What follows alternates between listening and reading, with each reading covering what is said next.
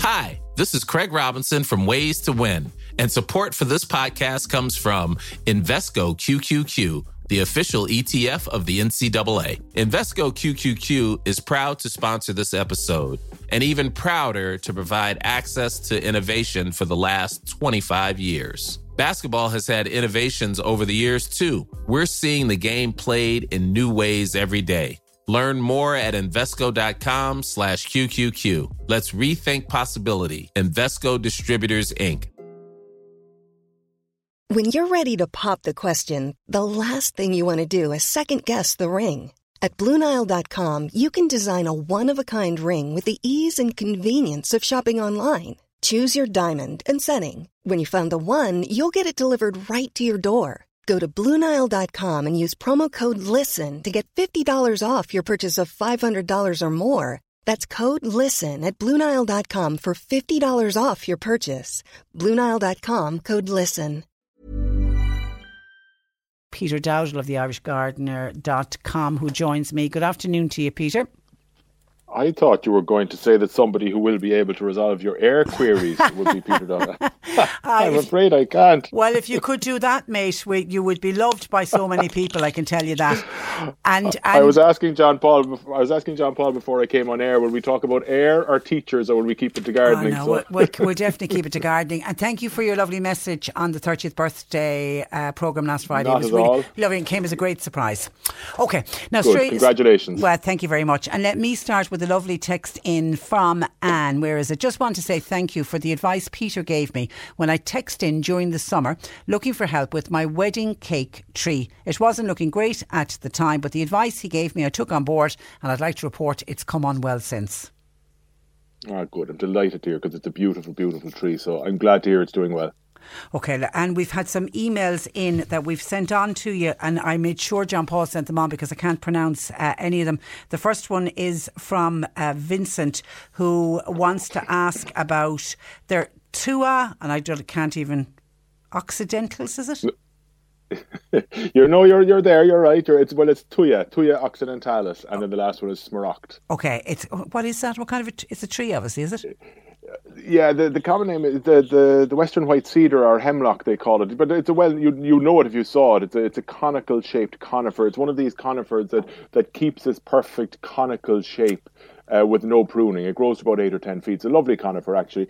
But the, the problem here is that it's going brown, isn't that it? It's, yeah, Vincent writes that it's gone all brown on the outside, but there's still some green on the inside. He said it happened a couple of months ago.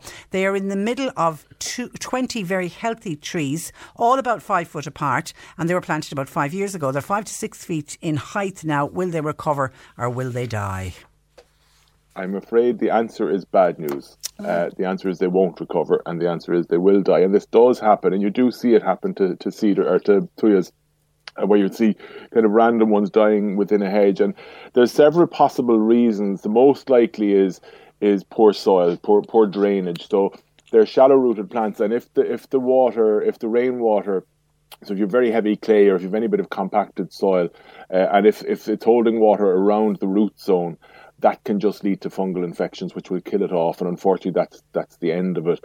You could try pruning it for if you want first pruning it to prune out any any because you see because of the perfect shape it has. Trish, pruning it doesn't really work because you lose that shape. But if if it's practical, you could try pruning it a bit, uh, treating it with copper sulfate uh, solution mixed with water, and then feed it feed it heavily with something like the Nature Safe seaweed feed to drive on growth.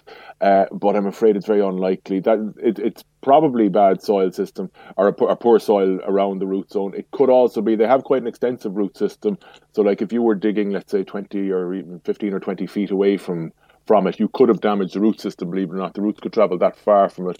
Uh, it's not unusual to see just one or two in a mature hedge go like this. I'm afraid. Um, because you can have pockets of poor soil and pockets of compaction. And I remember I was speaking to a friend of mine who's who works with the Department of Agriculture in, in diagnosing diseases. We were looking at another job there in the last few weeks, and he was saying that he'd seen a few of these recently as well. Uh, and he was testing for all the nasties, and it was all sorry when I say all the nasties, there's some notifiable ones like Phytophthora and things like this, and they're all coming back negative for them, which is good news. But uh, it, it's it's good news on the on the greater scheme of things. But uh, it's bad news, unfortunately, for Vincent. I don't think oh, they're going to. Sorry about that, Vincent. And. Uh, uh, also emailing, says, I have a Lavatera candy floss, which I bought earlier this year. It has flourished and is now gone very leggy. Should I prune it for next year? If so, when should I do that? It's still in a pot. Should I plant it out or plant it into a bigger pot? Okay, well, pruning it, yes, but not at this time of the year. It's too cold now to prune it. So the Lavatera, Trish, you'll know it if I say it's the mallow plant. Oh, I know. It's it. lovely pink yeah. flowering plant, yeah. Um, don't prune it now. It's it's the wrong time of the year. You could prune it, I would say, when the temperatures are increasing at the other side of winter. So kind of March, early April, prune it back then. Now you can prune it quite hard, and that will encourage bushier growth down low. But but be careful when you're doing it, not to remove all the foliage, because if you remove all the foliage at that stage, you do risk losing it. So you might, you, when I say prune it back hard, you might do it gradually. Prune, let's say, the top ten percent at the end of March. Give it a week or two and prune it back a bit harder, and, and let it bush out on its own. I would put it into a bigger pot. You could do that at this time of the year. Um, and to, to give it more root room. And then I would plant it out next year or else into a bigger pot. Make sure it's in a bigger pot because they will get pot pounded. That forces them to get leggy as well. Now, they do tend, on saying all that, and even if you follow the best advice with them, they do tend to be short lived. So after a few years, they do tend to curl up and die regardless, Trish. So the good news is that they do take very easily from cuttings, but again, not at this time of the year. Take a cutting, take some cuttings from it uh, during next summer. So at least you'll always have replacements coming on board. Okay, now Tess doesn't specify what plants she's talking about, but she just says, Hi, Peter, summer stuff that didn't get cut back. Can you cut it back now? Thanking you. That's a bit too general now from Tess. I'm afraid. I'd love to. I'd love if it was that easy. Um, it, it it does depend. If it's summer stuff in the, in terms of if it's herbaceous perennials, in other words, your summer flowering perennials that have that have kind of gone brown uh, and they've gone brown over the ground now. Well, those perennials can be totally cut back now if you want, because all the life has gone back in under the ground into the root system beneath the ground. So everything above the ground is is dead, if you like. Now you can leave them there during the winter, and they might provide some food for, for birds and insect life and other things. So by all means, leave them there, uh, and then cut it back. Let's say next March, but you can cut it back for cleanliness now if that's what we're talking about with the, the summer stuff. Yeah. If and I imagine it is. Yeah. If it's summer flowering shrubs and that, it's a different situation. You probably leave it off to next spring. Okay, uh, and then uh, Mary in the Wild, she also signs her name Mary in the Wild West. Uh, she regularly t- regularly texts her in the gardening slot. Hi Peter, is it okay to replant flowers through a layer of rain rinsed seaweed in a redug bed? I would say yes. You know, she said flowers. Um, it, it depends what you're planting. If you're just planting shrubs or if you're planting things like spring bulbs and things like that for flowering, obviously in the spring, uh, then yes, you should be fine. If it's things like bedding plants, like maybe cyclamen for Christmas and winter pansies, they might be a bit too soft for it. But if it's something a bit more substantial, like a shrub or as I say, like bulbs for next spring, then you should be fine. Yeah. Uh, Etta says, I have a peace lily. I've had it for about four or five years now, but the white flower has never come out. Any reason why?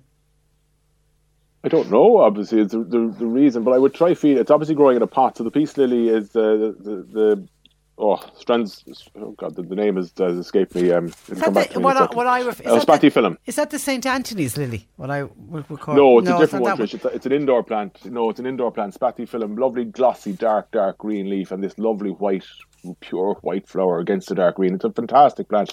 So obviously it's indoors. So obviously it's growing in a pot. Uh, so I would say feed it. Now there is a bio gold plant food which is very good for indoor plants and outdoor plants, but it's a very good one. It's called bio gold. It's another Irish product, uh, and that's a good one. So I would give it a feed with that to try and promote some some flowers. Uh, I imagine it's as simple as that. If the plant is doing well and, and there's no other signs of, of of stress, then I would say just just give it a feed. Maybe repot it and feed it, and it should start producing flowers. And a, t- a text in from Mary Do you have to bring in geraniums for the winter? I have them in very large pots outside. Yes. So if they're the what everybody refers to as geraniums, the, the kind of summer flowering, which are actually pelargoniums, so they are frost tender, yes, uh, and so they would need either to be covered with horticultural fleece during the coldest nights, or else brought into a, a greenhouse or a tunnel or, or something like that to get them through the winter. But then then you you see you also have perennial geraniums, which are actual geraniums, but they die back under the ground.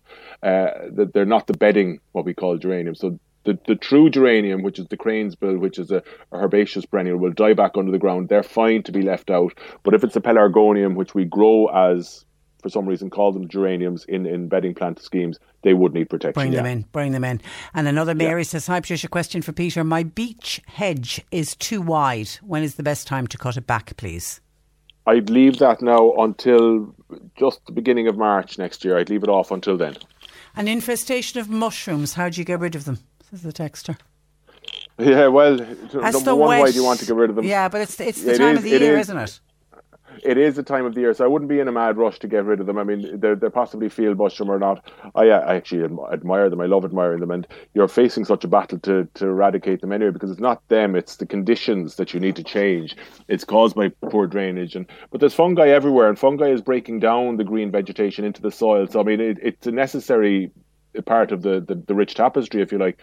So I wouldn't be in a, a, rush to kill them or to get rid of them. The, the the blooms, the toadstools that you see now, the mushrooms above the ground, will die off naturally soon enough anyway, and then you won't see them again till next year. They're, it's caused by poor drainage and obviously fungal spores in the soil. To answer the question, so to, to eradicate it, you'd need to improve the drainage and probably replace the soil. Maureen in Clonakilty, is this the right time of the year to put manure on rhubarb? Would horse manure be better than farmyard manure?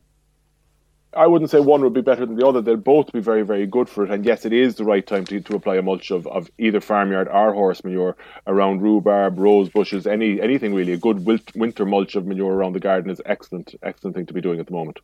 And we've had calls from someone in Bishopstown to congratulate Peter on his piece on biodiversity in the Irish Examiner recently, especially to do with roundabouts. This caller says that many tidy towns are now taking up what he said brilliant. I'm delighted to hear it, and thank you very much for the for the, the compliment. But uh, yeah, it's it's it's a hymn sheet I've been singing from for the last God knows how many years, and it, it's kind of common sense. Instead of using these intensively hybridized plants in in public planting schemes, I'm delighted to see Cork City Council I, and Waterford. I think led the way here. That they were they were really going with pollinator friendly planting. And the, if anyone drove in around Dungarvan in the last few years, you'd have seen fantastic displays on the roundabouts and on the roadsides.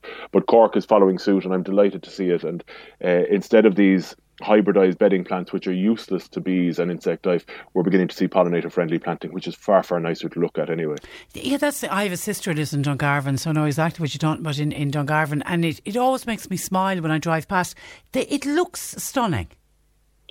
It's funny you say that, Trish. I really, it's funny you say that because what I did write in that article was it's hard not to drive past it without smiling. Yeah, you know, it it, it does bring a smile. It lifts the spirits, and that's that's how all-encompassing nature and the natural world is. We we it envelops us. It, it it really really does. I could go on all day about it, but when you see good planting like that it's just it's good for what's happening around us. It must be something subconscious inside us realizes it's the right thing to do and makes us smile. But yeah, Dungarvan, hats off to Waterford yeah, County Council. It's terrific, and and uh, good on good on the other local tidy towns groups who are taking on board your suggestion. We've got to leave it there, Peter. Have a good week.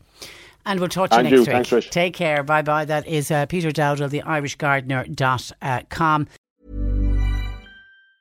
Hi, I'm Daniel, founder of Pretty Litter. Did you know cats tend to hide symptoms of sickness and pain? I learned this the hard way after losing my cat, Gingy. So I created Pretty Litter, a health monitoring litter that helps detect early signs of illness by changing colors, saving you money and potentially your cat's life. Pretty Litter is veterinarian developed, and it's the easiest way to keep tabs on your fur baby's health right at home. Go to prettylitter.com and use code ACAST for 20% off your first order and a free cat toy. Terms and conditions apply. See site for details. Even when we're on a budget, we still deserve nice things. Quince is a place to scoop up stunning high end goods for 50 to 80% less than similar brands. They have buttery soft cashmere sweaters starting at $50, luxurious Italian leather bags, and so much more. Plus, Quince only works with factories that use safe, ethical, and responsible manufacturing. Get the high-end goods you'll love without the high price tag with Quince. Go to quince.com/style for free shipping and 365-day returns.